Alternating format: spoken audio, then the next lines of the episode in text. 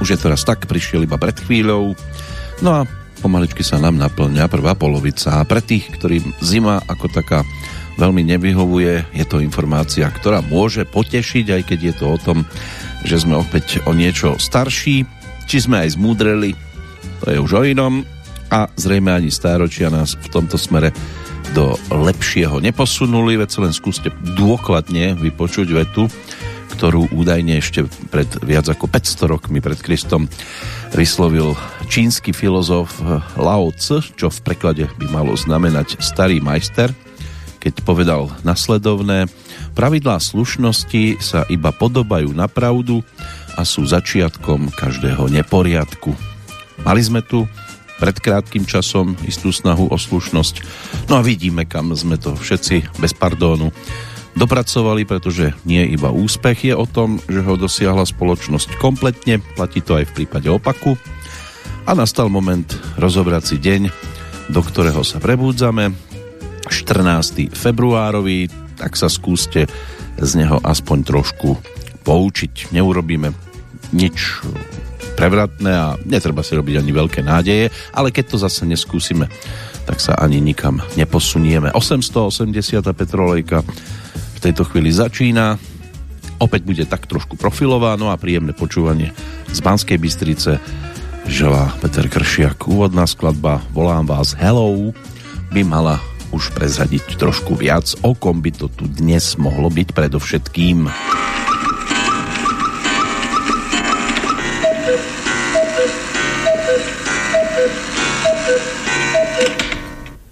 Je právě tolik hodin, kolik právě je. Máte-li na svých hodinkách více nebo méně, pak to není naše vina, neboť my začínáme vždycky včas.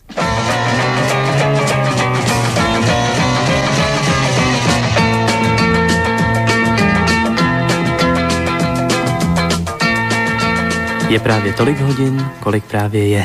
Dobrý den, Oskar Gottlieb. Vážení přátelé, pod znělkou pořadu Junior třicet už jsem mnohokrát uváděl Jiřího Helekala a skupinu Shadab. Dnes dáme jednomu z rozhlasových juniorů podobu gramofonové desky.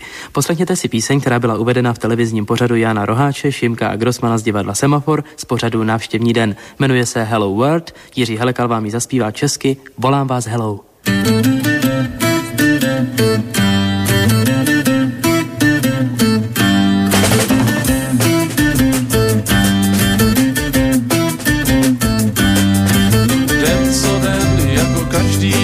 Stávám sám, sám, sám, i to slunce na mě volá, ty jsi klaun, klaun, klaun. Vůbec netušíš, že ženám máš pravdy půl, říct je půl, i když dívka nabízí ti zlatý důl, důl, důl. Volám vás, pojďte všichni lidé, volám vás, láskou půjde všechno. Volám vás, volám vás, volám vás, ať si ten či ten. Volám vás, hello, hello, volám vás, hello, hello. Jak už jsem tu řekl, mám na sebe vztek, že jsem sám, sám, sám. Každé dívce, co mě svede, růži dám, dám, dám. Nemám naději, proto raději inzerát svůj zdám. Tlustý, štíhlý, prudký, elegant, foto své vám dám. Volám vás, pojďte všichni lidé, volám vás, s láskou půjde všechno. Volám vás, volám vás, volám vás, ať je noc či den. Volám vás, hello, hello, volám vás, hello, hello.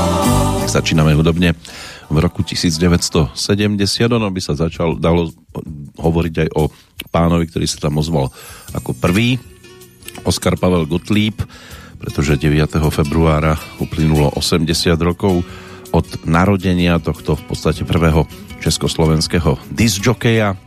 V šesťdesiatych rokoch minulého storočia patrili jeho diskotéky k najvyhľadávanejším, a to nielen v Prahe, pôsobil vo viacerých kluboch.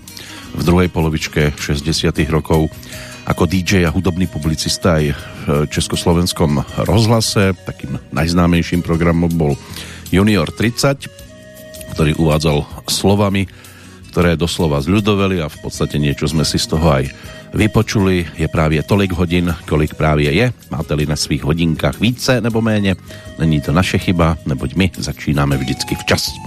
To bolo aj počuť z toho zvukového záznamu z rozhlasu. Bol donútený po roku devätnásťstošesťdesiatdeväť odísť. Bol to podľa jeho slov jeho života. Strata tak pre neho bola veľmi bolestivá, ale medzi období využil aj široký rozsah svojho talentu a pôsobil na viacerých umeleckých poliach takzvaných, ako moderátor alebo konferenciér, tak sa tomu svojho času hovorilo. Dlhé roky uvádzal zájazdové programy Country Beatu Jiřího Brabca, kde mal možnosť sprevádzať veľké hviezdy, Naďu Urbánkovú, Karla Černocha, neskôr bol v podobnej pozícii v prípade Michala Tučného, kapely Tučňáci, no a následne spolupracoval aj s tanečným orchestrom Československého rozhlasu, ktorý viedol Felix Slováček. Programy týchto účinkujúcich nielen uvádzal, ale vytváral to aj autorsky, a keď nemohol v osemdesiatych rokoch v Prahe vystupovať, tak prijal ponuku kultúrneho strediska v Českých Budejoviciach a vytvoril tam taký koncipovaný program Tandem od slov tanec, debata, muzika, a bol vlastne priekopníkom takých tých veľkých show, ktoré v každom programe s mesačnou frekvenciou v týchto programoch spovedal významných hostí. Tá druhá polovička už tvorila skôr diskotéku a programy boli dlhé roky vždy vypredané. Do rozhlasu sa potom mohol vrátiť až na konci osemdesiatych rokov. No a jeden zo zakladajúcich moderátorov nočního proudu to bol práve Oskar Gottlieb. V deväťdesiatych rokoch potom opäť dostal šancu vytvoriť vlastné hudobné programy na stanici Regina alebo na Dvojke, no a jeho programy opäť patrili k tým najpočúvanejším. Čo sa týka hereckej kariéry, tak bol aj príležitostným hercom a môže byť, že si ho mnohí všimli aj v úlohe Bédu, kapelníka z diskotékového baru, ktorý žhavil drát vo filme Jak básníci přicházejí o iluze nedávno zosnulého režiséra Dušana Kleina. A Oskar Gottlieb bol tiež e, dlhoročným e, hercom, ktorý sa realizoval v rámci dabingu, napríklad v takých filmoch ako í té mimozemšťan, Prelet nad kukučím hniezdom alebo Akta X, no a vo viacerých ďalších filmoch a seriáloch. Takže tá nedožitá osemdesiatka aspoň takýmto spôsobom pripomenutá, keďže nás opustil šiesteho augusta dvetisícosemnásť. No a ale hlavným hrdinom, tak povediac, z toho dnešného nášho ranného bloku, tak tým bude čerstvý pologuľatý jubilant, ktorý si tam zaspieval a bol uvedený, čiže Jiří Helekal. Tak to je o sedemdesiatom piatom výročí narodenia, keďže je ročníkom devätnásťstoštyridsaťsedem, pražský rodák, spevák a gitarista, ktorý to hudobné vzdelanie získal na ľudovej škole umenia a na konzervatóriu. V prvej polovičke šesťdesiatych rokov účinkoval v takých kapelách ako Komety, Donald, Karkulka, zahral si aj s Juventusom. V šesťdesiatom deviatom sa stal členom divadla Semafor, spieval s kapelou Shadab Františka Ringo Čecha, no a s nimi nahral v šesťdesiatom deviatom aj prvý single so skladbami Mávam vám a Birmingham. V osemdesiatych rokoch spieval so skupinou Maximum Petra Haniga. No a v tom neskoršom období sa venoval aj muzikálovej činnosti. Zahral si aj v takých tituloch ako Kleopatra, Traja mušketieri alebo Angelika. A tiež tam došlo aj na účinkovanie s rodinnou formáciou Helekali Family. Môže byť, že určité obdobia si opäť takto aj budeme mať možnosť zrekapitulovať. Začiatok teda patril návratu do roku devätnásťstosedemdesiat. Toto bola melódia Tonyho Hazarda z s textom Františka Ringo Čecha. Ten Oskar Gottlieb tam bol tiež celkom dobre počuteľný. A budeme sa túlať z obdobia do obdobia. Aj keď ešte v roku devätnásťsedemdesiat takto v úvode zostaneme, aj pri textárskej práci bubeníka vtedy, Františka Ringo Čecha, ktorý opäť sa postaral o slova aj do tej nasledujúcej nahrávky, nazvanej Jemne nahozená řeč o lásce.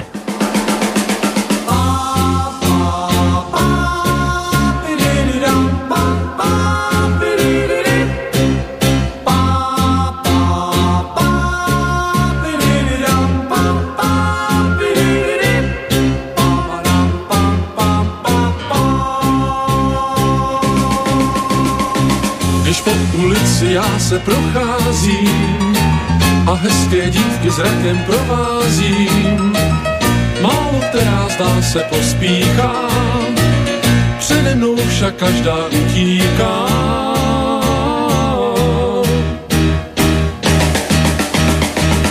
Hodiny běží a já jdu sám. Odvahu nemám přidat se k vám. Tak tady chodím stále den co den a krásný dívek pohled chytám jen. Málo která úsměv poplácí, málo která pohled utrácí.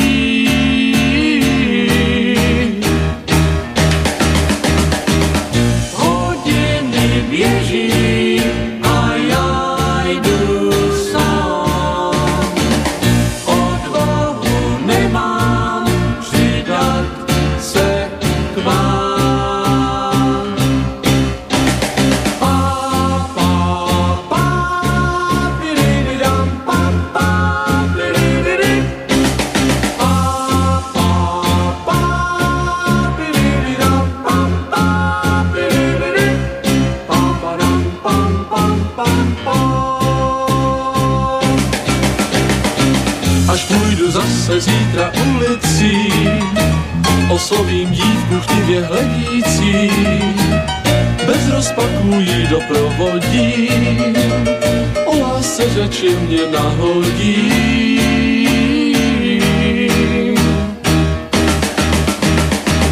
Hodiny běží a já jdu sám.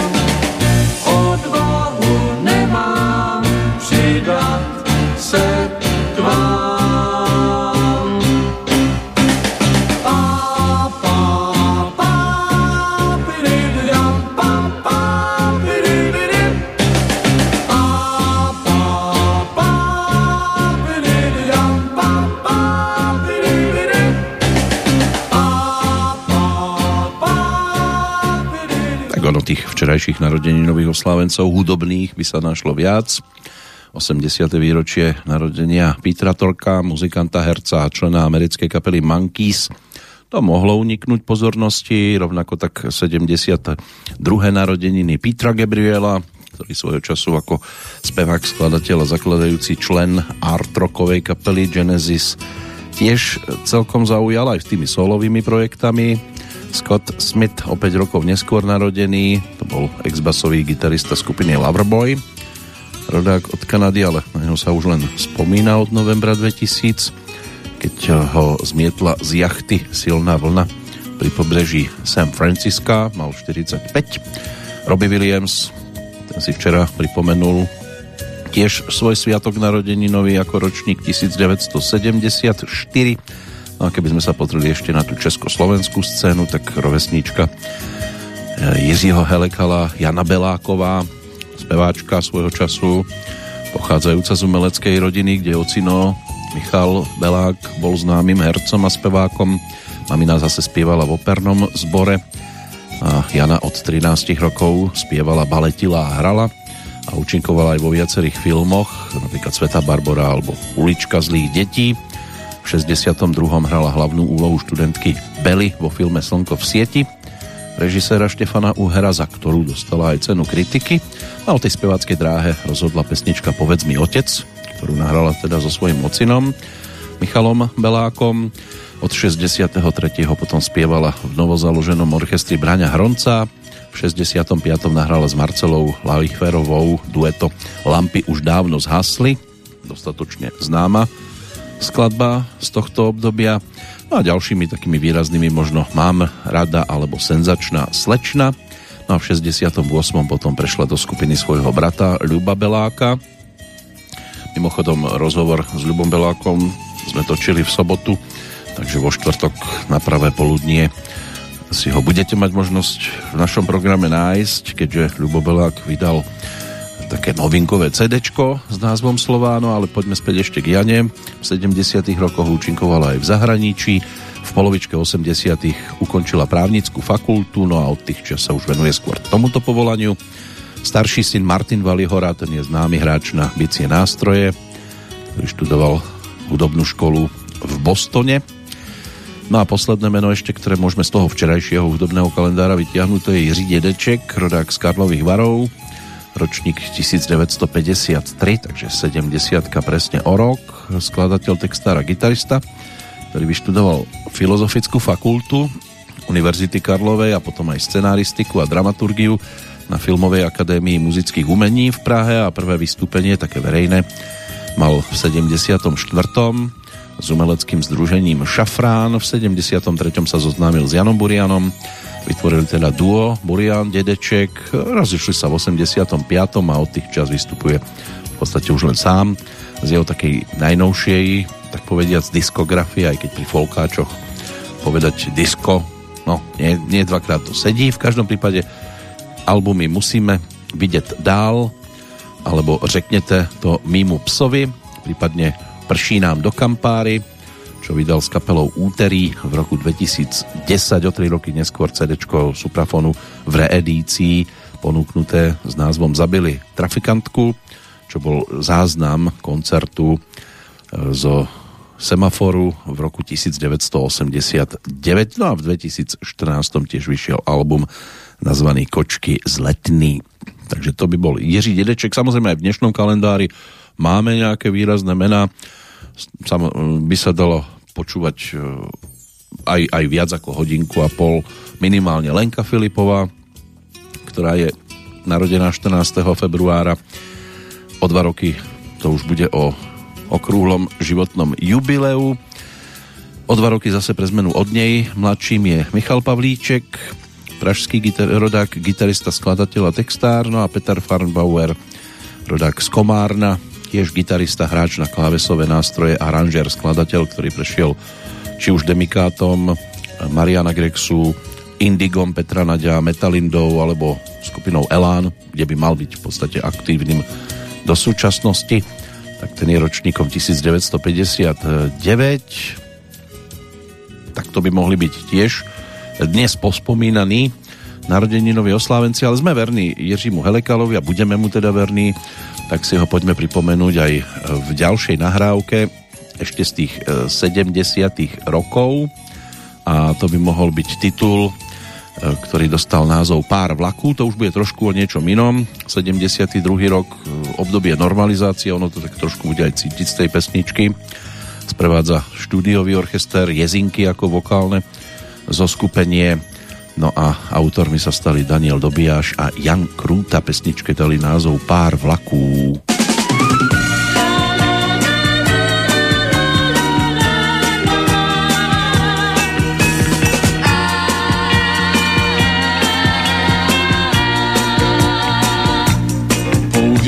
Zázrakem, s jarním soumrakem přešla krása tvá cestu mou a já přímo zoufalý chápu ty, co skládali básně dívkám, přísahám, vždyť já tak smutný zůstávám. Pár vlaků žmí a duní drátovanou alejí, pár vlaků dálky kouřem za své jízdy krájejí. Vlak to je sen a moje tajná schránka mládí, doufám, že k nám jeden z nich tě přináší.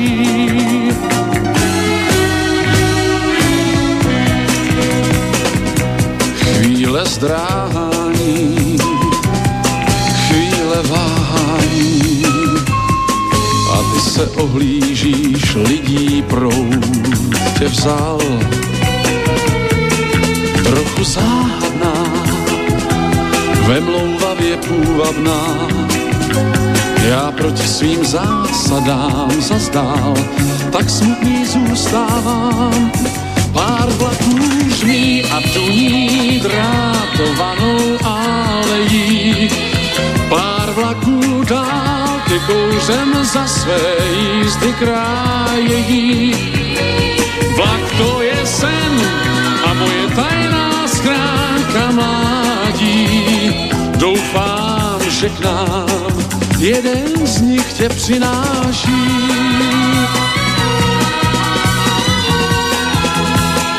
Pár vlaků dál ty kouřem za své jízdy krájejí. Vlak to je sen a moje tajná schránka mládí, doufám, že k nám jeden z nich tě přináší.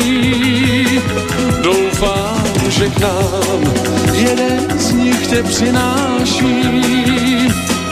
Doufám, že k nám jeden z nich tě přináší. No celko sa nám tematicky táto pesnička hodí k dnešnému sviatku zaľúbených. Je tu Valentín, oslavuje aj na Slovensku, aj v Českej republike a nemusí byť vôbec svätý. Meno latinského pôvodu, významovo skôr silný a zdravý. Spájame si tento dátum aj so ročníkom tisíc štyristo sedemdesiatsedem, keď došlo na prvý známy valentínsky pozdrav.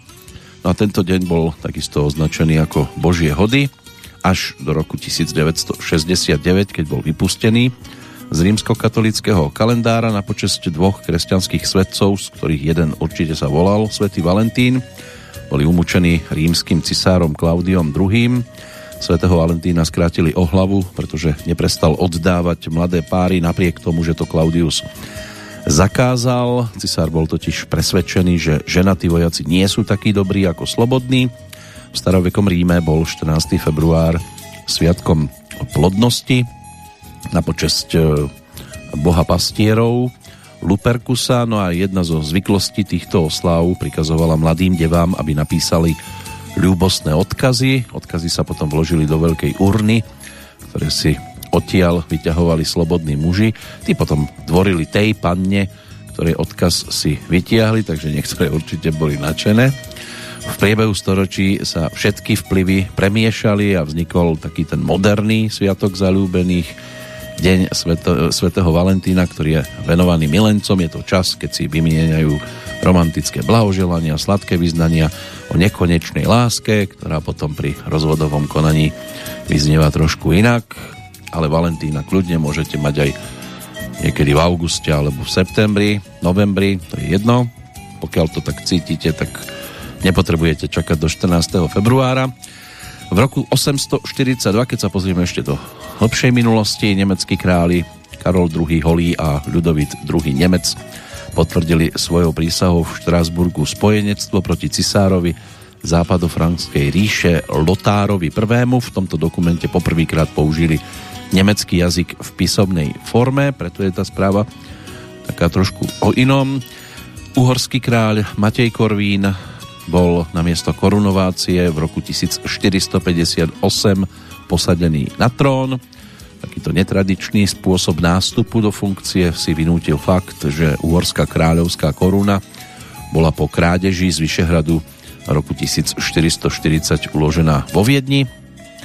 V roku tisíc osemsto štyridsaťtri sa stretli Ľudovít Štúr, Jan Francisci, Jan Kalinčiak, Ľudovít Gáber Lovinský, Samuel Štúrt a Samuel Vozár a dohodli sa nepoužívať ďalej biblickú češtinu ani bernolákovčinu, ale uzákoniť stredoslovenčinu za spisovný jazyk. V tisíc osemsto štyridsiatom piatom vojenskú službu v štátnej alebo v stálej armáde Habsburskej monarchie skrátili na osem rokov, nádherný čas. V tisíc osemsto štyridsiatom deviatom jedenásty prezident Spojených štátov James Polk sa stal prvým americkým prezidentom v úrade, ktorý bol vyfotografovaný. Snímky boli zrealizované v newyorskom ateliéri. No a v roku tisíc osemsto sedemdesiatšesť Alexander Graham Bell si nechal patentovať telefón. No a od tých čias už niektorí bez neho nedokážu ani existovať. Aj na dvadsiate storočie si posvietime, ale stále to bude o tom, že nám tu budú znieť pesničky Jiřího Helekala. Teraz to bude rok devätnásťsedemdesiatšesť, keď mal možnosť ponúknuť ďalší single, tentoraz s orchestrom Ladislava Štajdla točený. Jiří Pichrt, to je také meno, ktoré si asi ťažko niekto dokáže vôbec niek- vybaviť, nie to ešte zaradiť niekam. Ten sa stal autorom tejto pesničky a tá dostala názov Tulákův návrat.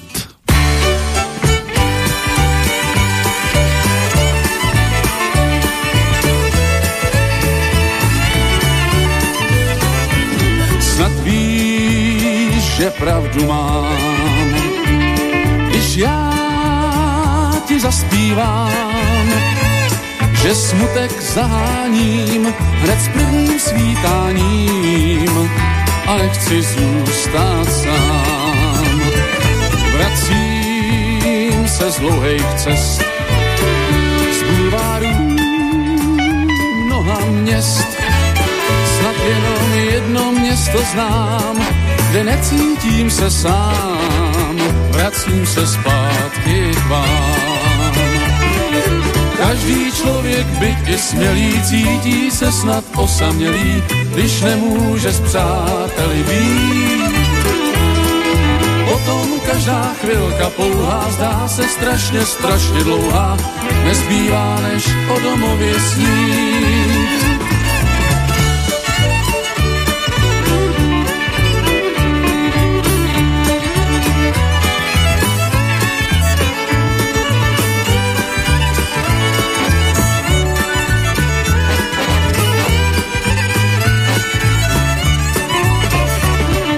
Každý člověk, byť i smělý, cítí se snad osamělý, když nemůže s přáteli být.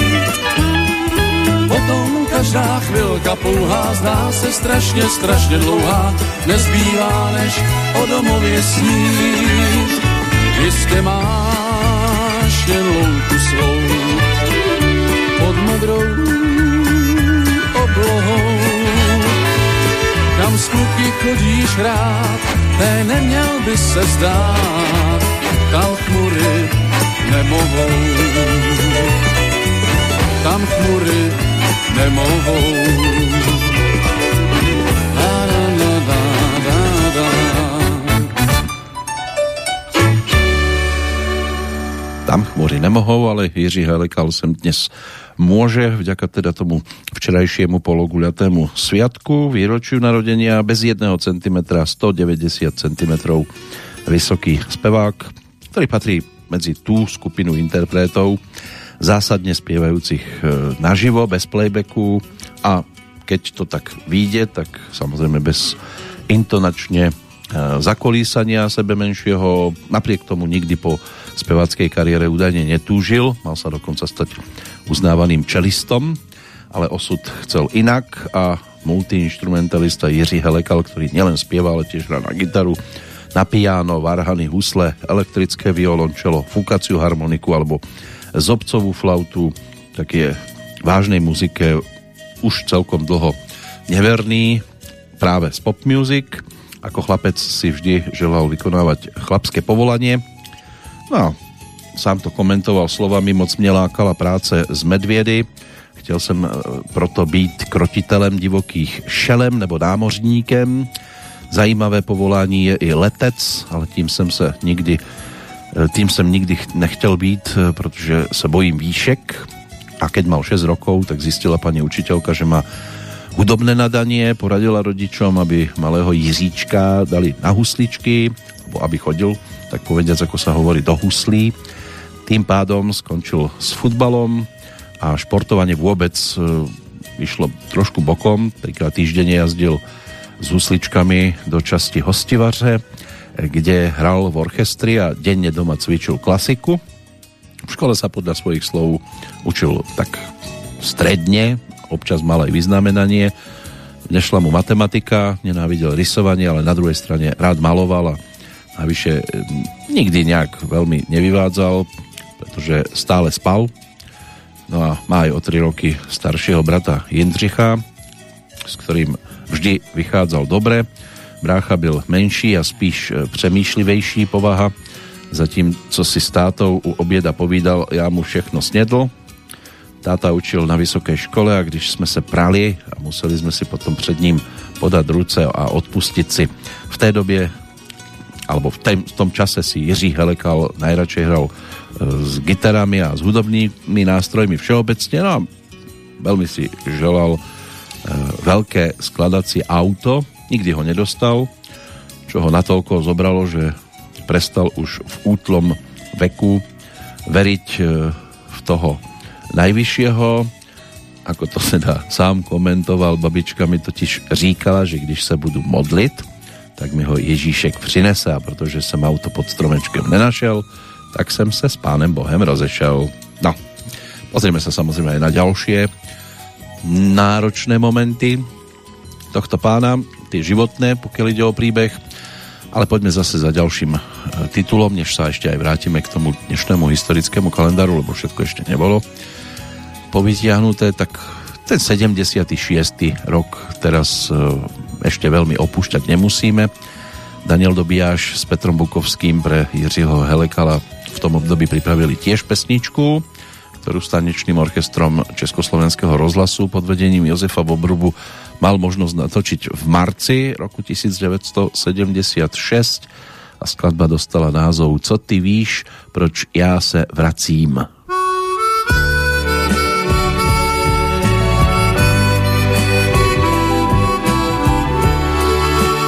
Začíná září a ty v horách stojíš stráž. Začíná září, jak já ten kraj tady znáš. A vím, jak šumavskou zimou zdrsní tvář. Léta plynou, také já byl hraničář. Začíná září, jak já ten kraj tady znáš.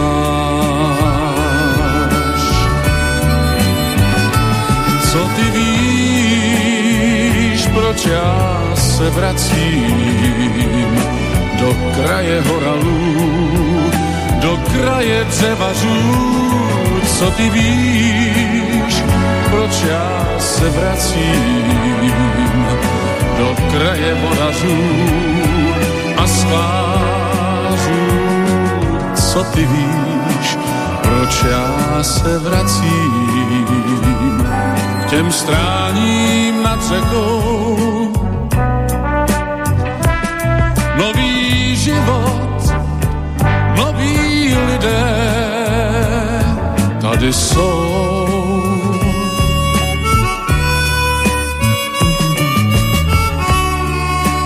Já znám i pláně, častokrát zde zaprší. Já znám i pláně a všechno a návrší. Znám i výsky při horských úpatích, znám vodu jezer, službu těžkou ve slatích. Já znám i pláně a všechna ta návrší. Co ty víš, proč já se vracím do kraje horalů, do kraje dřevařů? Co ty víš, proč já se vracím do kraje vodařů a sklářů. Co ty víš, proč já se vracím k těm stráním nad řekou? Nový život, noví lidé, tady jsou.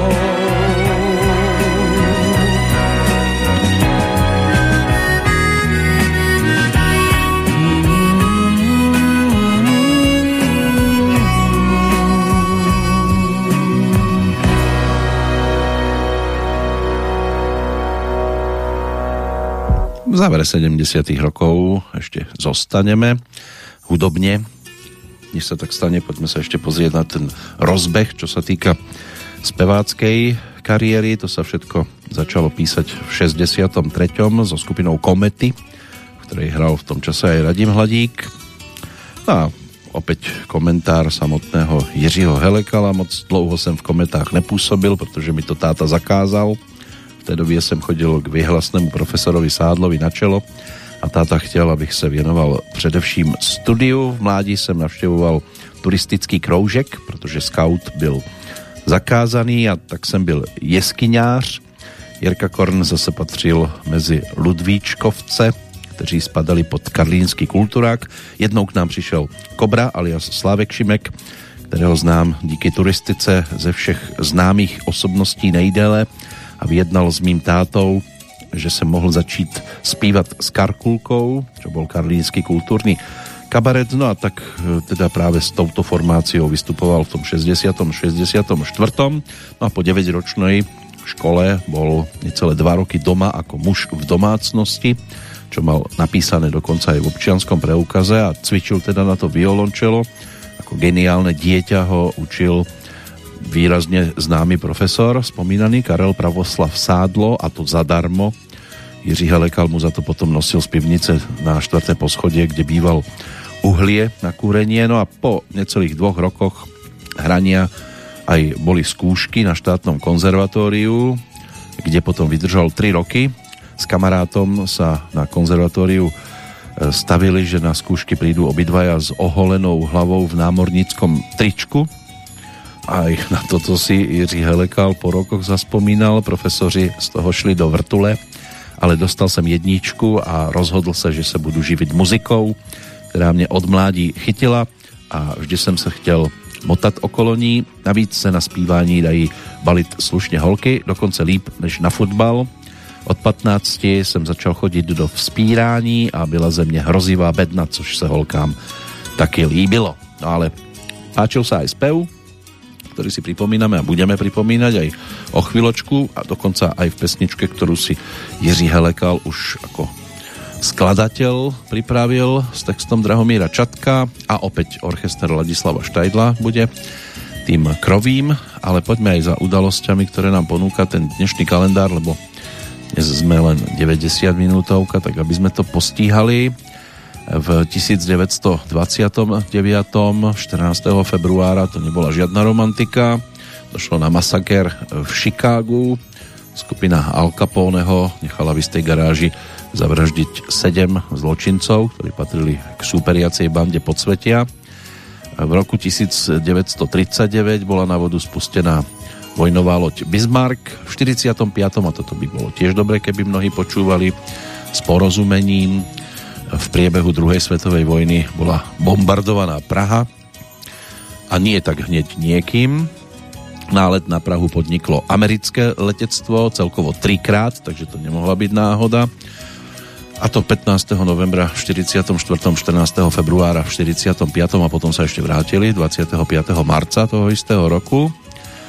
No a on to bolo teda podľa pilotov údajne o chybe v navigácii. Bombardéri sa mali zúčastniť masívneho náletu na Drážďany, ktorý sa konal od trinásteho do pätnásteho februára. Boli ale aj takí, čo hovorili o zámernej chybe, nie náhode, ale pravdu vedia naozaj iba tí, ktorých sa to týka.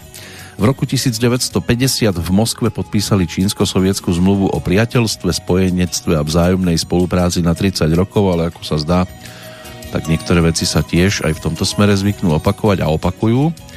V päťdesiatom šiestom sa začalo a do dvadsiateho piateho februára aj trvalo zasadanie dvadsiateho zjazdu Komunistickej strany Sovietskeho zväzu, na ktorom priznal Nikita Sergejevič Chruščov Stalinové zločiny.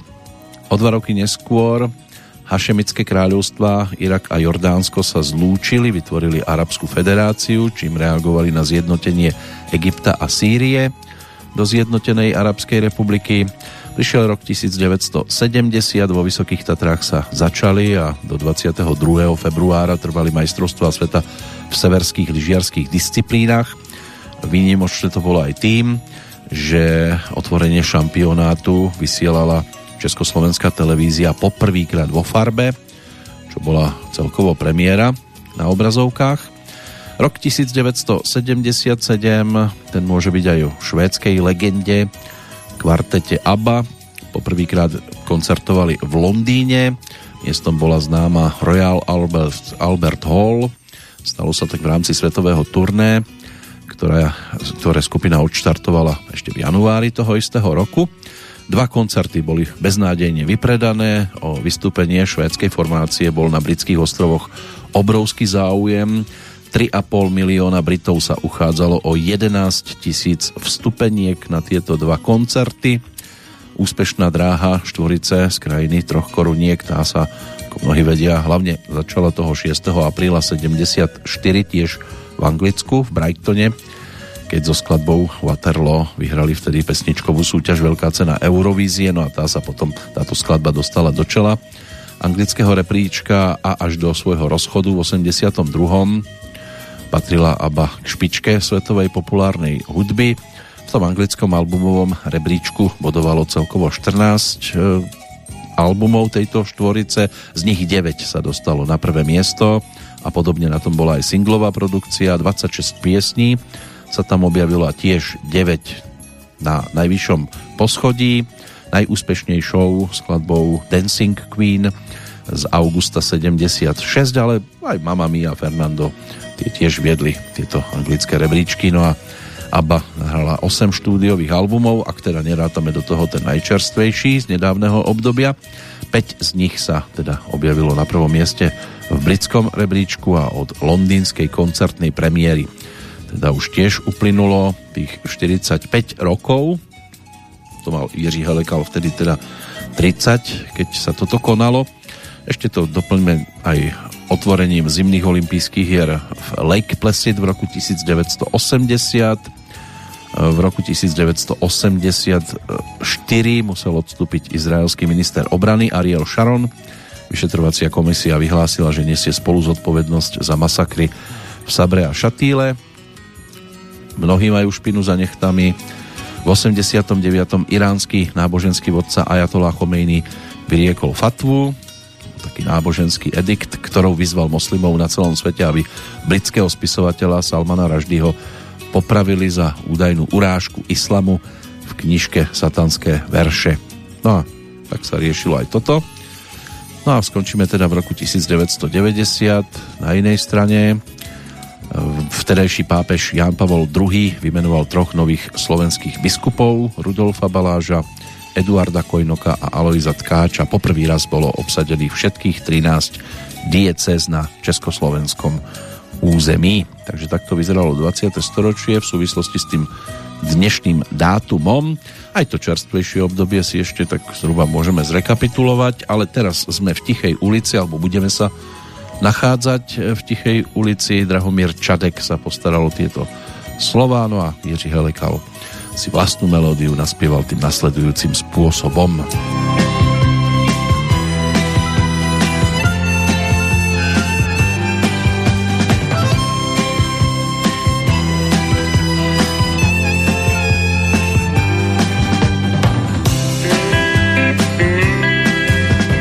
Není to náhoda, že půlka národa tyhle ty chvíle znám. Taxíku schánění půlnoční mánení po každé úvat mám. Opouští spánek víčka, ať se tam plíživě vkrat. Už příští chvíli má se kouzlo stát. Není to náhoda, že půlka národa už ví, co přijde dál. Bělostná vrátnice a příkaz vrátit se, lec, který z nás tam stál. Okolní klid nás hýčká, že prý se nemáme bát. Už příští chvíli má se tátou stát. V tiché ulici stojí s kyticí, má v hlavě spousty men. Stále doufá, že teď se ukáže, jakou barvu má sen. V tiché ulici stojí s kyticí, nekrouží kolem vrat. Snad mu sousedi zítra povědí, jaký nerodítku dát.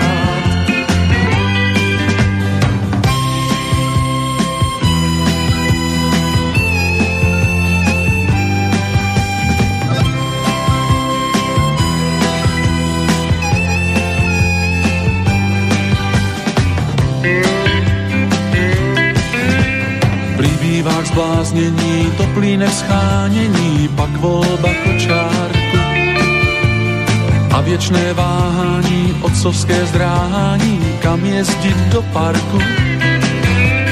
Jak stínout večerníčka a kolikrát denně dát jíst. A z které knížky právě dneska číst. Potomků příchody splétají příhody lépe než klasik sám. V životě dáno je, že bílé závoje jdou příští maminkám.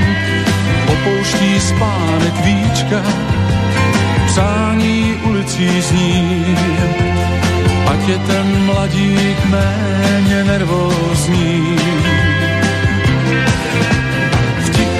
V ulici stojí s kyticí, má v hlavě spousty men. Stále doufá, že teď se ukáže, jakou barvu má sen. V tiché ulici stojí s kyticí, nekrouží kolem vrat. Snad mu sousedi zítra povědí, jaký nerodítku dá. V tiché ulici stojí kyticí, nekrouží kolem vrat. Snad mu sousedi zítra povědí, jaké jméno dítku dát.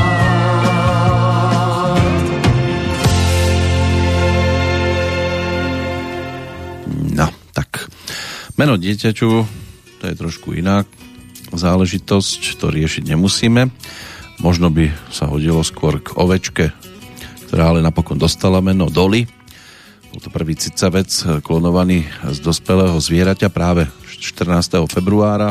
Už je to devätnásť rokov, keď ju utratili smrteľnou injekciou, diagnostikovali u nej pľúcne ochorenie v pokročilom štádiu. O dva roky neskôr, v dvetisícpäť, spustili YouTube, internetovú databázu videí, väčšinou krátkych. No a tiež už pritom mnohí strávili kopec času, aby si pozerali či už nejaké tie filmy, videá alebo hudobné klipy.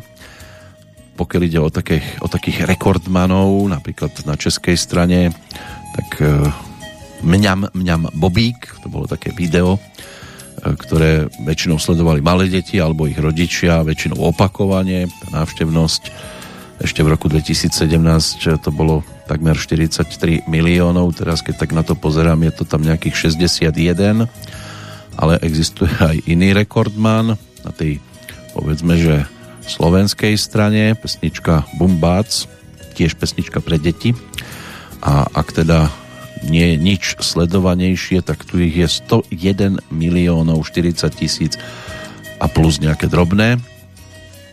Mnohí proste, môže byť, že sa aj k tomuto titulu vracali opakovane, ale sú samozrejme celosvetovo aj výraznejší. Napríklad e, video Luisa Fonsiho a Daddy Yankeeho, e, to začiatkom augusta dvetisícsedemnásť prekonalo hranicu tri miliardy vzhliadnutí. Do júla dvetisícsedemnásť držal prvenstvo niekoľko rokov klip na pesničku juhokorejského repera, ktorý si hovoril Psi, čiže Gangnam Style. Môže byť, že mnohí aj s touto pesničkou majú určité skúsenosti, taký ten zvláštny tanec. Prejdeme k roku dvetisícšesť. Grécky premiér Kostas Karamanlis v rámci reorganizácie vlády vymenoval starostku Atén Doru Bakojanisovú za novú ministerku zahraničných vecí. Jedna z najpopulárnejších političiek v krajine nahradila ako prvá žena na čele rezortu diplomacie skúseného Petrosa Moliviatisa. Ministerkou bola do roku dvetisícdeväť. Ešte v dvetisícosem strana európskych socialistov prijala späť do svojich radov stranu Smer, sociálna demokracia. Americký kongres v dvetisícdeväť schválil balíček ekonomických stimulov za sedemstoosemdesiatsedem miliárd amerických dolárov. Pred deviatimi rokmi najpopulárnejší paralympijský športovec na svete Oscar Pistorius bol podľa juhoafrických médií teda omylom zastrelil svoju priateľku, keď si ju pravdepodobne pomýlil s vlámačom. V septembri roku nasledujúceho ale sudkyňa zamietla obvinenie z úkladnej vraždy. V oktobri dvetisícštrnásť bol zase odsúdený za zabitie z nedbanlivosti na päť rokov. V decembri dvetisícpätnásť rekvalifikoval súd z neúmyselného zabitia všetko na vraždu a v dvetisícšestnásť ho odsúdil na šesť rokov a najvyšší súd, odvolací súd, odsúdil zase Oskara Pistoriusa v novembri dvetisícsedemnásť na trinásť rokov a päť mesiacov. No, vyznajte sa v tom.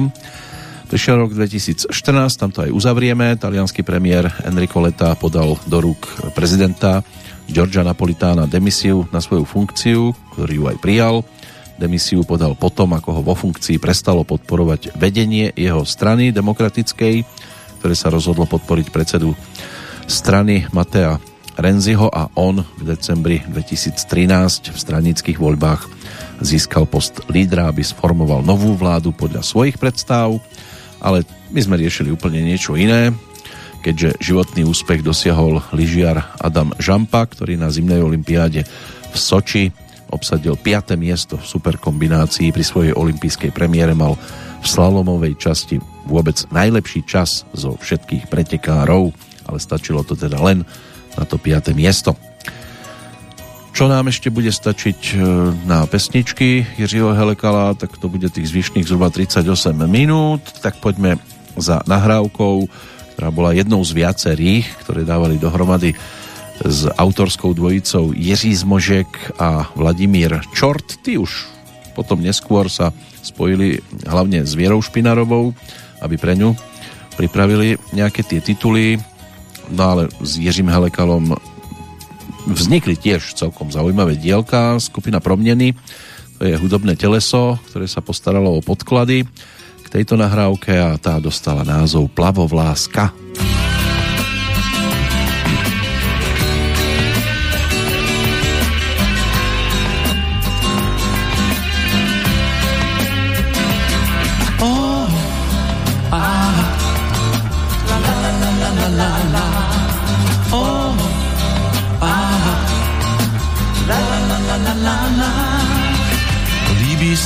Plavovláska u nás v domě v podkroví, něžná je jak sedmikráska a má úsměv medový. Když se její zlatá hříva spytí v slunci častokrát, rád se na ní zblízka dívám, říkám o vás, nechávám si zdát. Oho, a jen řekne, hned se otočí. Oho, a vy nepatřte mi do očí, balady a písně skládám, přináší mi psaníčka, polibky a láskou strádám, posílám jí na víčka. Ač mám zájem o podnájem, nepouští mě do dveří, večer chodí sama hájem, jakmile se sešeří. Oho, aha, jen řekne, když jí dělám stín. Oho, aha, já přece o vás nestojím, jako její vlasy hořím, často padám únavou, vím ať se jí stále dvořím, že se jednou stane mou. Líbí se mi plavovláska, u nás v domě pod kroví. Něžná je jak sedmi kráska a má úsměv medový. Oh, oh, ano, já řeknu, až jí prsten dám. Oh, oh, ano, a ode dneška slovo mám. Lam, dim, di, di, da, dam, da, da, da.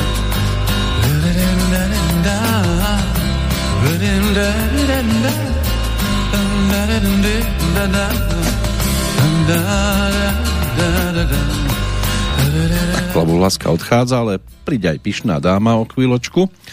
My sa ale poďme pozrieť na jednotlivcov, ktorých máme dnes v kalendári. Najvzdialenejší ročník tisíctristošesťdesiatosem, ktorý sa narodil brandenburský markgróf, uhorský kráľ, samozrejme neskoršie sa mu to podarilo tieto tituly si pripisovať na svoje konto, bol aj českým kráľom, rímským a tiež lombardským kráľom, respektíve rímským cisárom Žigmund Luxemburský, ktorý ako syn cisára Karola štvrtého. a Alžbety Pomoranskej teda ani inú cestu absolvovať nemohol, no a v Uhorsku bol prevažne neobľúbený, pretože hneď na začiatku dal Moravanom do zálohy západné Slovensko, ďalej pretože kruto postupoval proti odporcom a najmä pretože štedro obdarovával svojich prívržencov, čo je nič nové pod slnkom a časom sa to prenieslo až do súčasnosti. Dve tretiny totižto z dovtedajších kráľovských majetkov dal do trvalej držby prevažne veľmožom a z ich vplyvu sa potom nevedel vymaniť, ako keď dnes rôzne tie organizácie mimovládne si takto pripustíte k telu. V šlachtickej tradícii je považovaný za falošného, vierolomného a pomstichtivého panovníka, ale na druhej strane tiež sa nedá zabudnúť, že pomerne úspešne bránil juh Uhorska proti všemožným nepriateľom. Aj v českých krajinách bol neobľúbený, ale tam pre upálenie Jana Husa. Po jeho upálení dostal prezývku Liška Ryšavá. No a husitská revolúcia v Čechách mu napokon bránila prevziať vládu v Českom kráľovstve, a to hneď celých šestnásť rokov. Nezanechal žiadneho potomka. Zomrel v decembri tisícštyristotridsaťsedem v Znojme. Dominik Skutecký, narodený v Gajaroch, maliar, ktorý sa pod vplyvom svojich učiteľov venoval historickej maľbe, bol ročníkom tisícosemstoštyridsaťdeväť. Zároveň maľoval aj obrazy s humornou, anekdotickou pointou, ktoré zaznamenali úspech u obchodníkov s umením a tomu umožnilo otvoriť si aj ateliér v Benátkach. V roku tisícosemstoosemdesiatštyri navštívil Banskú Bystricu, ktorá sa mu neskôr stala aj domovom, kde vznikol aj známy obraz Trh v Banskej Bystrici a v tomto meste sa venoval aj portrétovaniu významných osobností tohto regiónu a maľoval aj tzv. Medené hámre. Obrazy s tématikou medených hámrov, tie sa považujú z umeleckého hľadiska za najhodnotnejšie. Škótsky fyzik Charles Thomson Ree Wilson, ten bol ročníkom tisícosemstošesťdesiatdeväť, neskôr získal Nobelovú cenu za fyziku, za vypracovanie metódy zviditeľnenia dráh elektricky nabitých častíc pomocou kondenzovaných pár. Krásna téma k nedeľnému obedu alebo k čaju. Hans Ledvinka, to bol zase rakúsky automobilový konštruktér, známy predovšetkým svojimi originálnymi technickými riešeniami použitými, použitými teda pri automobiloch značky Tatra, ročník tisícosemstosedemdesiatosem.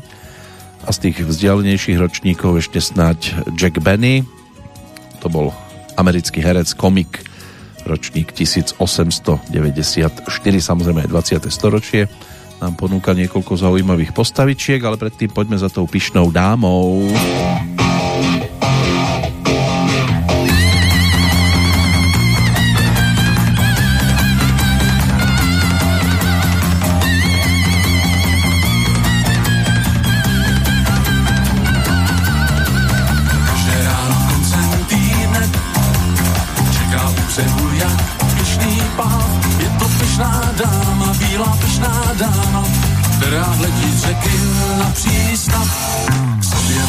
Tisíc očí, z nábřeží mává lidí dav. pyšná dáma, bílá pyšná dáma, její cesta míří do dála. Pyšná dáma, pyšná dáma, šťasten, kdo se zkusí svést. Pyšná dáma, pyšná dáma, štíhlá kráska nudních cest. Pyšná dáma, pyšná dáma, šťasten, kdo se zkusí svést. Pyšná dáma, pyšná dáma, štíhlá kráska lodních cest. Pyšná dáma, pyšná dáma, štíhlá kráska lodních cest.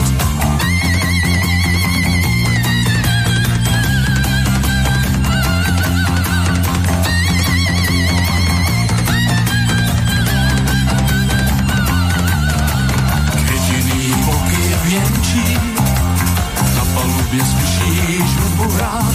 Výlet pyšnou dámou, s bílou pyšnou dámou, každý z vás by zažil jednou rád. Rychlý proutý dává křídla, dej na Radsku její doprovod. Je to pyšná dáma, bílá pyšná dáma, letí jako s větrem o závod. Pyšná dáma, pyšná dáma, šťasten, kdo se zkusí svést. Pyšná dáma, pyšná dáma, štíhlá kráska lodních cest.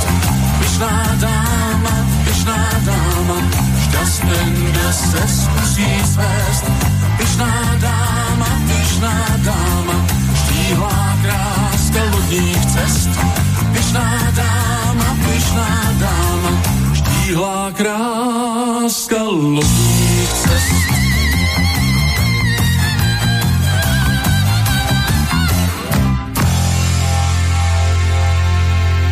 Tak nám doznela teda pyšná dáma z dvadsiateho prvého májového dňa sedemdesiatdeväť, keď bola zaznamenaná v štúdiu v Karlíne aj s tanečným orchestrom Československej televízie vedeným Václavom Zahradníkom. No a autorská dvojica Jiří Zmožek, Vladimír Čort. Ešte jednu pesničku z tejto spolupráce si pripomenieme už o chvíľočku, ktorá nás posunie už do osemdesiatych rokov, ale v tom istom štúdiu v podstate môžeme zostať, hoci bude už ako krovie taký štúdiový orchester. Predtým také tie vzdialenejšie ročníky z dvadsiateho storočia, čo sa týka dnešného dátumu, sto tri rokov uplynulo od narodenia Miroslava Zikmunda, českého cestovateľa, spisovateľa, publicistu, ktorý s Jiřím Hanzelkom teda precestoval takmer celý svet a zo svojich ciest ponúkli aj viacero filmových titulov, respektíve boli tam aj nejaké tie nejaké tie knižky, ktoré takto tiež sa dostali k záujemcom o cestovanie. On sám po maturite v tridsiatom ôsmom začal študovať vysokú obchodnú školu, pretože na počiatku druhej svetovej vojny došlo k zavretiu českých vysokých škôl. Mohol ju ukončiť až v štyridsiatom šiestom Na škole študoval aj s Jiřím Hanzelkom, ktorý bol jeho partnerom na tých cestách a spoluautorom kníh. V roku devätnásťstoštyridsaťsedem podnikli cestu do Afriky a Južnej Ameriky a celú túto výpravu absolvovali spoločne na Tatrovke osemdesiatsedmičke. Z tejto cesty bola rozhlasovo ponúknutá tiež séria reportáží, hneď viac ako sedemsto. A na tejto ceste tiež zaznamenali veľké množstvo fotografií, natočili aj filmový materiál, ktorého dokumentárna cena, tá je nevyčísliteľná. Druhú cestu už so sprievodom podnikli vo, v dvoch upravených nákladných vozidlách Tatra v rokoch devätnásťstopäťdesiatdeväť až šesťdesiatštyri a pri tejto výprave prešli Áziou a Oceániou a aj tam zhromaždili veľké množstvo dokumentárneho materiálu. V šesťdesiatom ôsmom sa Miroslav Zikmund postavil na stranu tzv. Reformných komunistov, preto mu bolo v šesťdesiatom deviatom znemožnené ďalej publikovať a účastniť sa aj verejného života. Celé dielo je napísané spoločne s Jiřím Hanzelkom a týka sa výhradne ich ciest. Cestám je venovaná tiež stála expozícia, ak teda stále ešte funguje, v múzeu juhovýchodnej Moravy v Zlínskom zámku.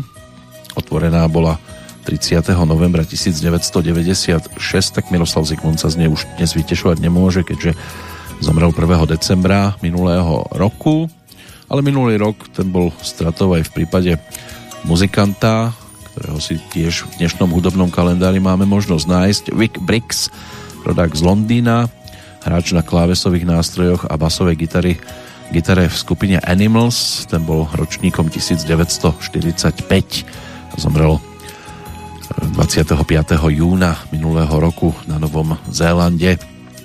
Ale tých strát v prípade vzdialenejších ročníkov máme určite viac a budeme si mať možnosť pripomenúť nejaké už aj z hereckého sveta o chvíľočku po pesničke, ktorá bude uzatvárať tú trojicu nahrávok vznikajúcu v spolupráci Jiří Helekal, Jiří Zmožek, Vladimír Čort.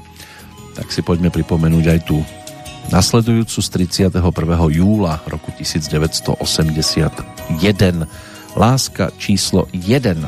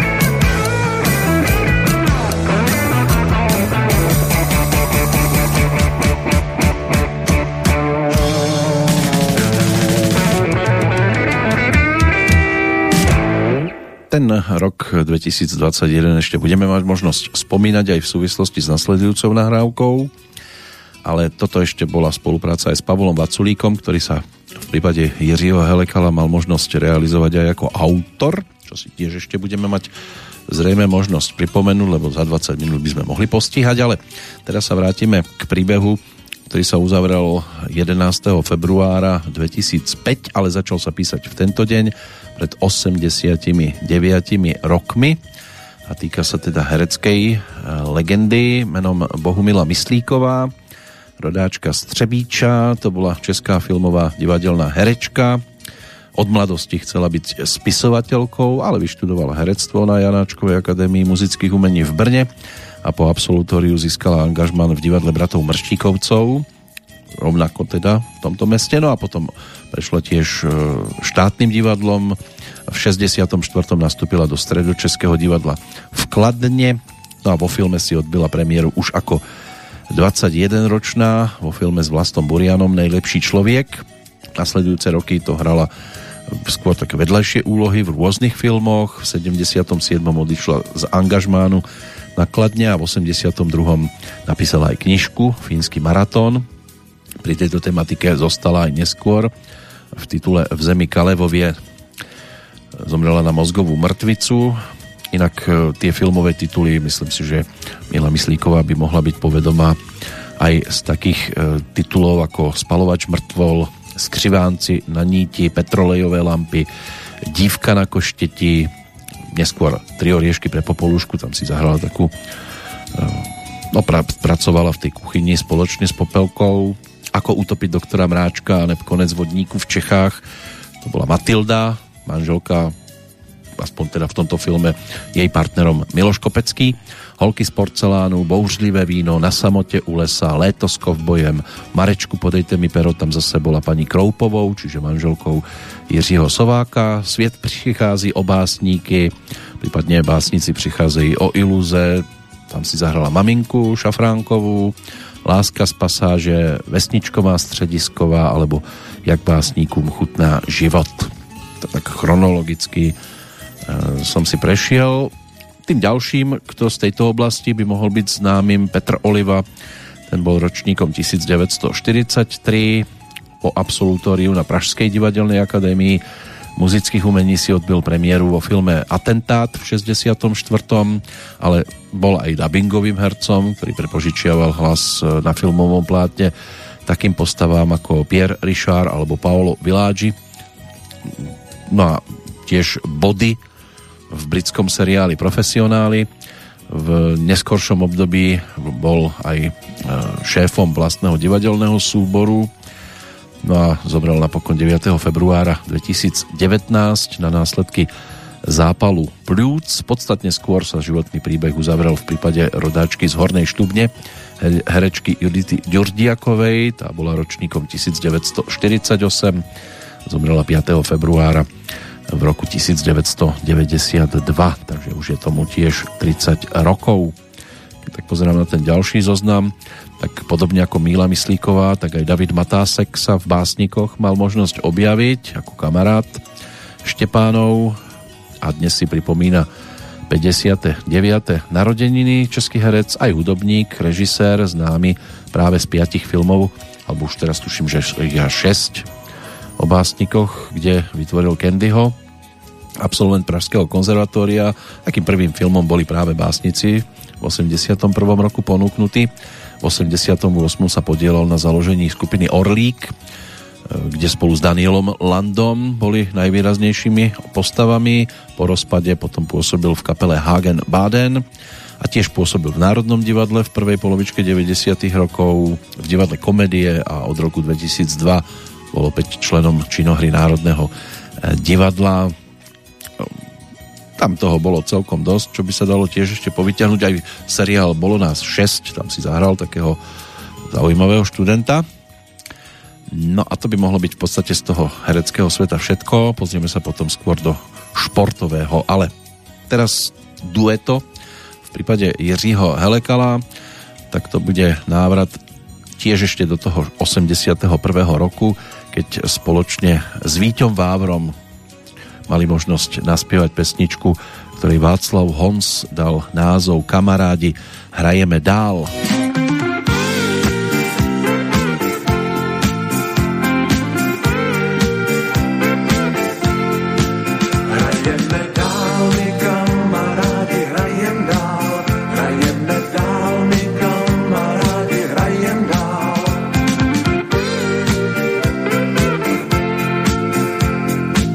sendej dále, kamaráde můj, prst na zvonku zůstal mi však stát. Ve tvém okně světlo rychle zhasíná, je tam dívka, kterou máš dnes rád. Tentokrát se mýlíš, kamaráde můj, pojistky nám někdo vybíná. Každý doma blázní, v televizi hráli, grotesku od Charlie Chaplina. Hrajeme dál, my kamarádi, hrajem dál, hrajeme dál, my kamarádi, hrajem dál.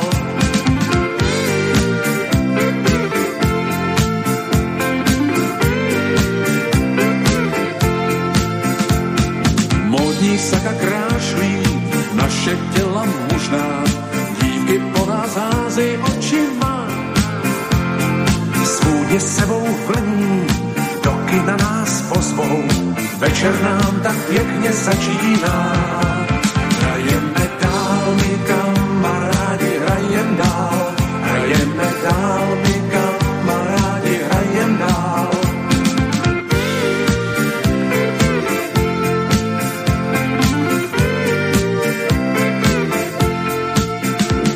Svůdek vybíráme, podle svého a styl máme vylučovací. Krásná chytrá štíhlá, co dál ještě říkat, na tohle nám slova nestačí.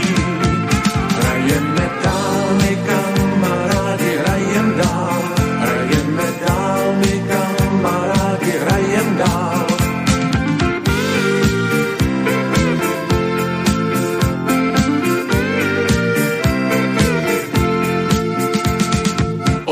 Co tu zpěvem vyjádřit jsme chtěli, potom se nám dnes už jenom zdá. Tátové jsme správní, doma ženy šťastné, žádná z nich nás městu nevydá. Hrajeme dál, my kamarádi, hrajem dál, hrajeme dál, my kamarádi, hrajem dál.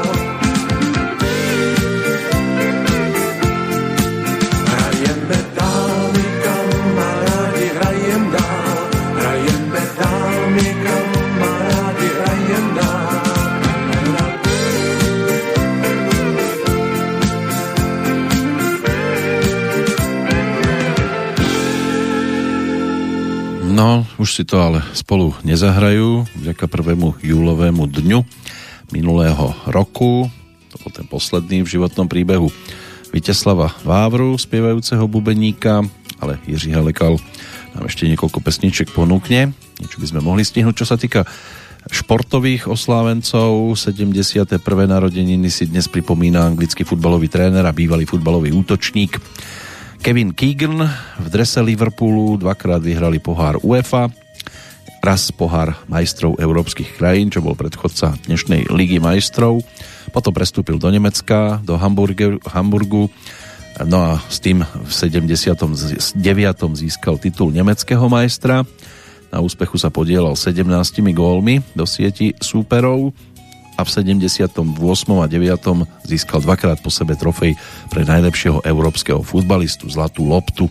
Po ukončení aktívnej kariéry trénoval aj národný tím, ale aj Manchester City alebo Newcastle United a pokúsil sa aj presadiť v showbiznise, keď v sedemdesiatych rokoch naspieval niekoľko popových skladieb, dokonca aj jednu so skupinou Smokey.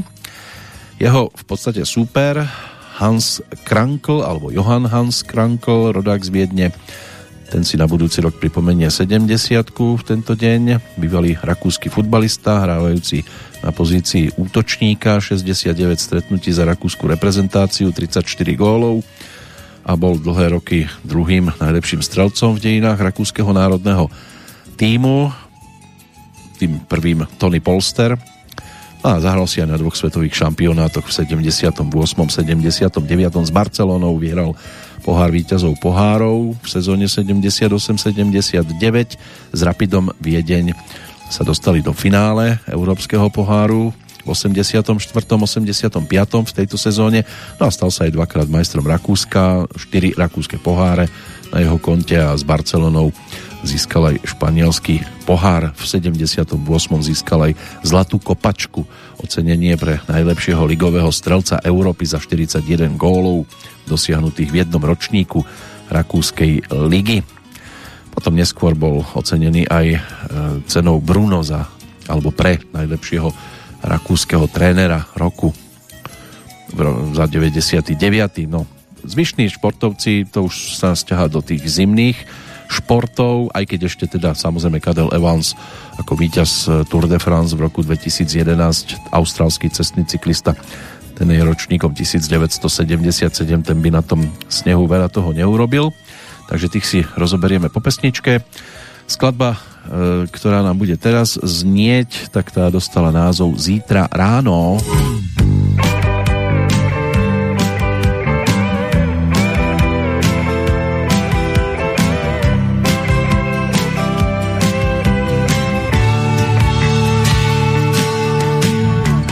Zítra ráno bude země skvost, jakých není asi nikdy dost. Dá to práci, snad tě pak přesvědčím, že jsem vždycky hodný a nejlepší. Zítra ráno si dáme pár zlatých pout, schudnout můžem právě tak zbohatnout. Zítra ráno známí nám dosvědčí, že jsme párem určitě nejhezčím. Zítra ráno změní příjmení jedním slůvkem jedné síně a v té chvíli lásko bílá nade mnou si zvítězila. Zítra ráno změní příjmení, podívat se přijdou známí, šťastné slzy tvojí mámy v duchu půjdou pořád s námi dál.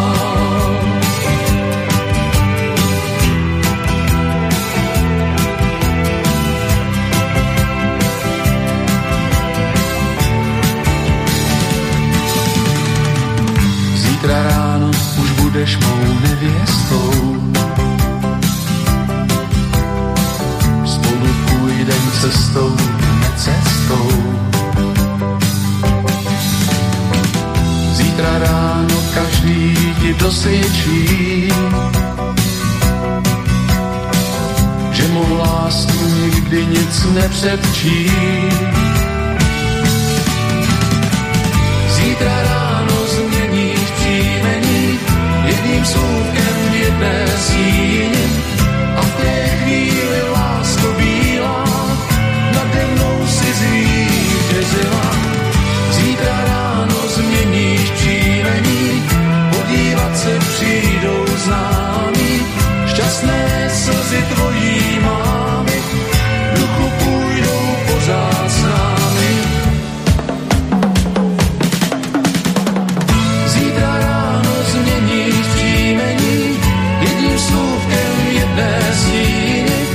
A v té chvíli lásko bílá nade mnou si zvítězila. Zítra ráno změníš příjmení, podívat se přijdou známí, šťastné slzy tvojí mámy v duchu půjdou pořád s námi dál.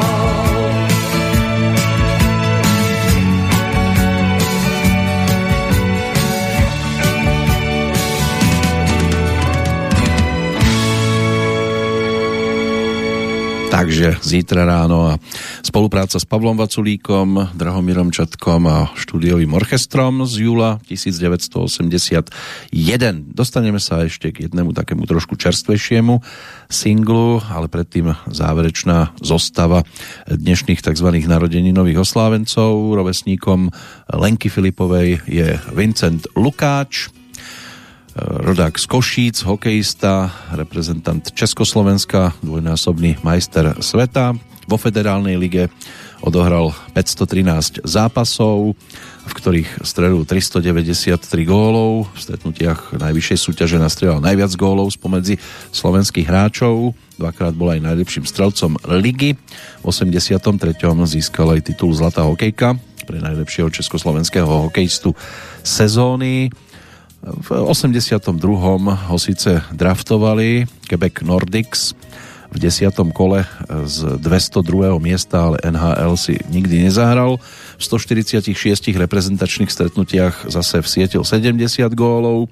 Zahral si na olympiáde v roku devätnásťstoosemdesiat, tam skončilo Československo na piatom mieste, ale mal striebro z olympiády nasledujúcej v osemdesiatom štvrtom a tiež sa stal držiteľom strieborných medailí zo svetových šampionátov osemdesiatdva a osemdesiattri. Ako tréner začínal v pozícii asistenta pri Juliusovi Šuplerovi v Košiciach. V tom istom klube pôsobil aj ďalšie tri sezóny ako asistent Jana Selveka a v deväťdesiatom šiestom deväťdesiatom siedmom v tejto sezóne bol hlavným trénerom klubu. V roku dvetisíc sa stal tiež trénerom národného mužstva Juhoafrickej republiky a trénoval aj v Žiline. Z tých e, hokejistov nám tu ešte vyskakujú dve mená. Milan Hejduk, český hokejový útočník, ročník devätnásťstosedemdesiatšesť, ktorý začínal s profesionálnym hokejom v Pardubiciach, rodák z Ústí nad Labem, v deväťdesiatom štvrtom draftovaný Quebec Nordics tímom a v en há el hral až do sezóny deväťdesiatosem deväťdesiatdeväť za tým Colorado Avalanche. K jeho takým najväčším úspechom patrí zisk Stanley Cupu v roku dvetisícjeden a zisk Morris Richard Trophy pre najlepšieho strelca en há el. Na domácej scéne získal titul s Pardubicami v roku dvetisícpäť. No a o šesť rokov mladší a dnes štyridsiatku si pripomínajúci rodák z Trenčína, hokejový reprezentant a hviezda en há el Marián Gáborík. Ten by mohol byť tiež mnohým dostatočne známy. Zahral si aj za Los Angeles Kings, s ktorým získal v sezóne dvetisíctrinásť dvetisícštrnásť aj Stanley Cup, pričom s hokejom začínal v Dukle Trenčín. V extralige si odbil premiéru už ako šestnásťročný a v roku dvetisíc si ho vybrali v úvodnom drafte en há el v Minnesote v prvom kole ako tretieho v poradí a stal sa tak najvyššie draftovaným slovenským hokejistom v histórii. A má na svojom konte celkom zaujímavé úspechy, aj s reprezentáciou samozrejme. A aby sme to ukončili teda posledným športovcom, koho dnes ešte možno spomenúť, to je ročník devätnásťstopäťdesiatdeväť, Ladislav Švanda, československý bežec na lyžiach, samozrejme už bývalý. V sezóne devätnásťstoosemdesiatosem získal spoločne s Václavom Korunkom, Pavlom Bencom a Radimom Ničom bronzovú medailu v štafete na štyri krát desať kilometrov na zimnej olympiáde v Calgary. Jeho najlepším individuálnym umiestnením bolo na tejto olympiáde pätnáste miesto v pretekoch na päťdesiat kilometrov, okrem toho bol aj sedemnásty na tridsiatke a devätnásty v pretekoch na pätnásť kilometrov a v osemdesiatom deviatom získal s podobnou štafetou.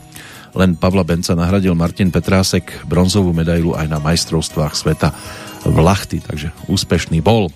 Tí, ktorí nás v tento deň opúšťali, k tým sa dostaneme po pesničke, takej valentínskej, ktorej melódia bola dovezená z Talianska. No a Jiří Helekal to mal možnosť aj s textom Jaroslava Machka naspievať pod názvom Málo tak málo.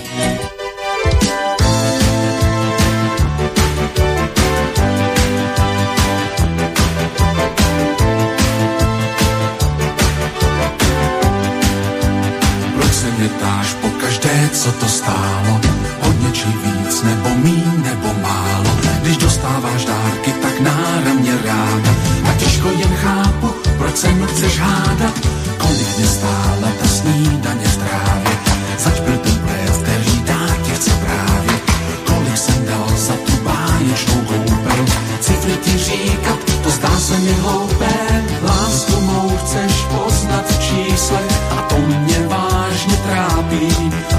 Co řeknu ti příště, až zas přijde výslech, tu správnou odpověď znám. Řeknu málo tak málo, to řeknu ti schválně, málo tak málo, když počítám správně, málo tak málo, hlavně aby to vzálo, to co se dá koupit, je s radostí dám. Řeknu málo, tak málo, vidím, co je příliš. Málo, tak málo a nenech se mýlit.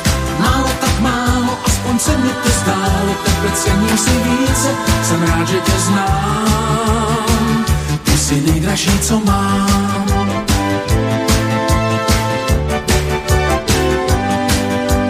Proč se mě ptáš, kolik stál každý dárek? Snad mi chceš dát patřičný počet čárek. Raději říkej, jak moc se ti líbí.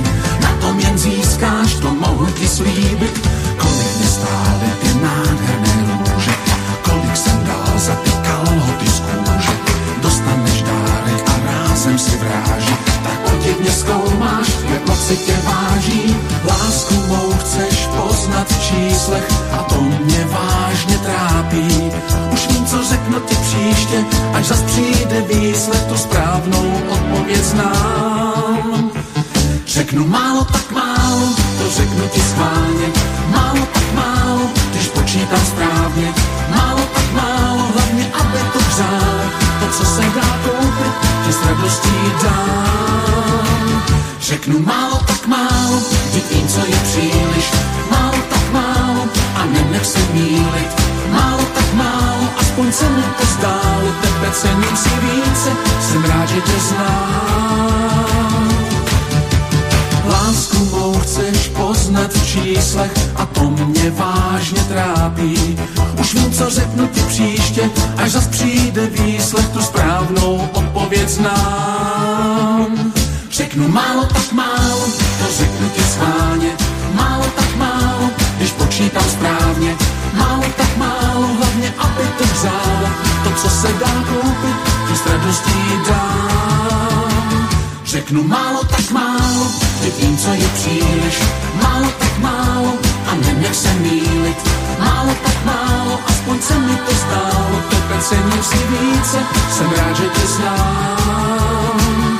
Ty jsi nejdražší, co mám.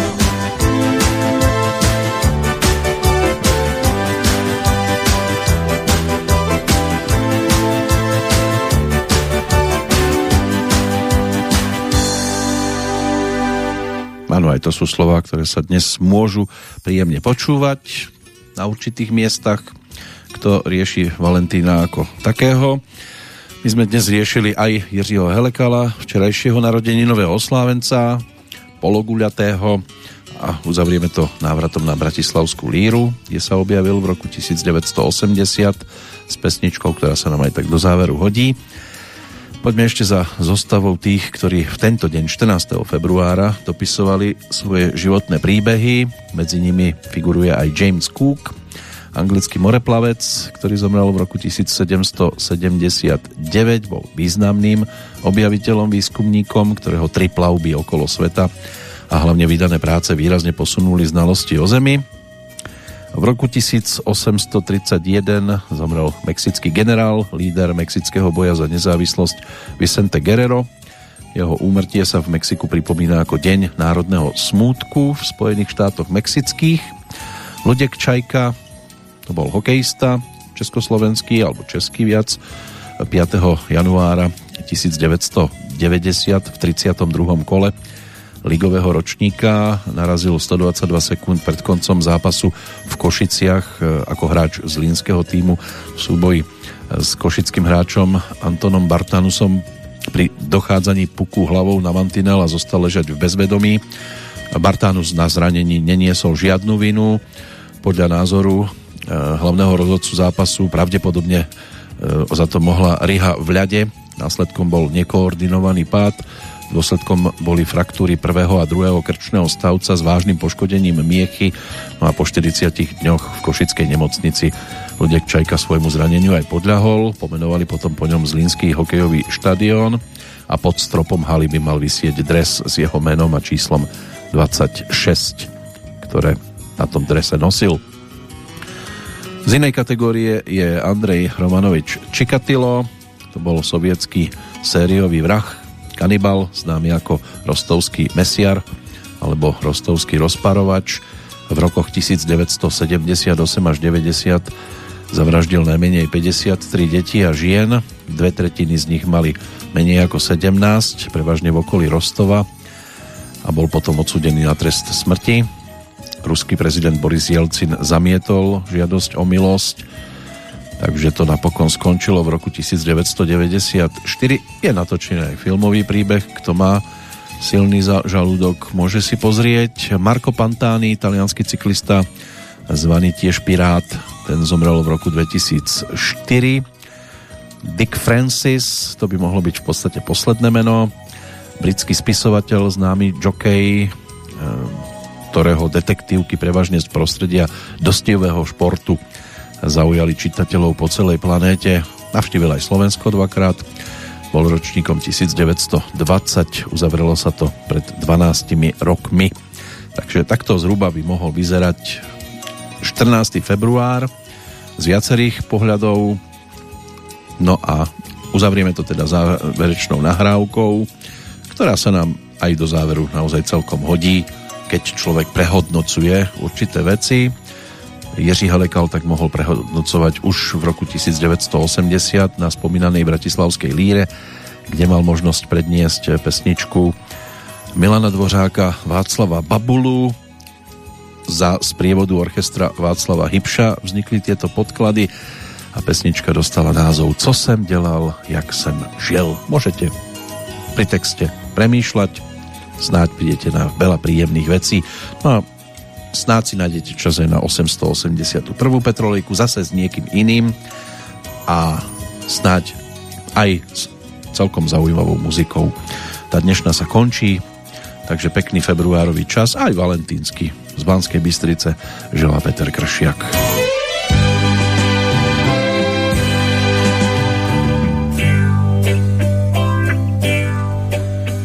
Když za horkého večera se někdy nedá spát, hned vynoří se ze šera to, co jsem mýval rád. Dobře známá dívčí tvář a z dětských let pár hezkých míst.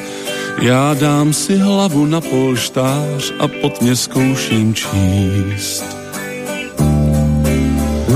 Co jsem dělal, jak jsem žil, kde jsem našel tolik sil, sám se často ptám, kam tak pospíchám. Co jsem dělal, jak jsem žil, dřív jsem stěží pochopil, jak ta léta jdou, znám už cestu svou. Co jsem dělal, jak jsem žil. Bylo toho možná dost, co jsem poznat chtěl, však já byl vždycky vděčný host, snad i hostitel. Bylo hodně dobrých míst a sniby i pár něžných pout. V mé knize není žádný list, co chtěl bych vytrhnout. Co jsem dělal, jak jsem žil, kde jsem našel tolik sil, sám se často ptám, kam tak pospíchám. Co jsem dělal, jak jsem žil, dřív jsem stěží pochopil, jak ta léta jdou, znám už cestu svou. Co jsem dělal, jak jsem žil. Jsem rád, když kolem kvete zem a když se mohu smát. Když mohu podat ruku všem a dělat, co mám rád. Mám stokrát víc, než jsem si přál. Já mám rád slunce, déšť i prach. Jen když si zpívat mohu dál, všude na cestách. Co jsem dělal, jak jsem žil, kde jsem našel tolik sil, sám se často ptám, kam tak pospíchám.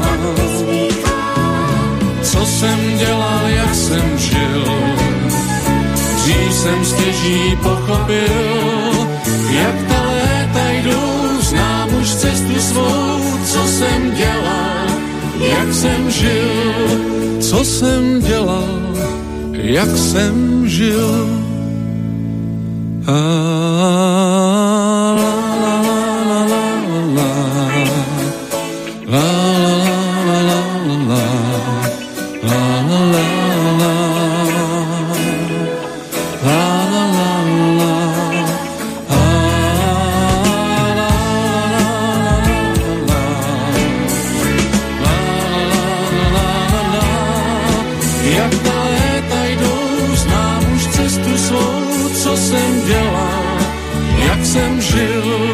Co jsem dělal, jak jsem žil.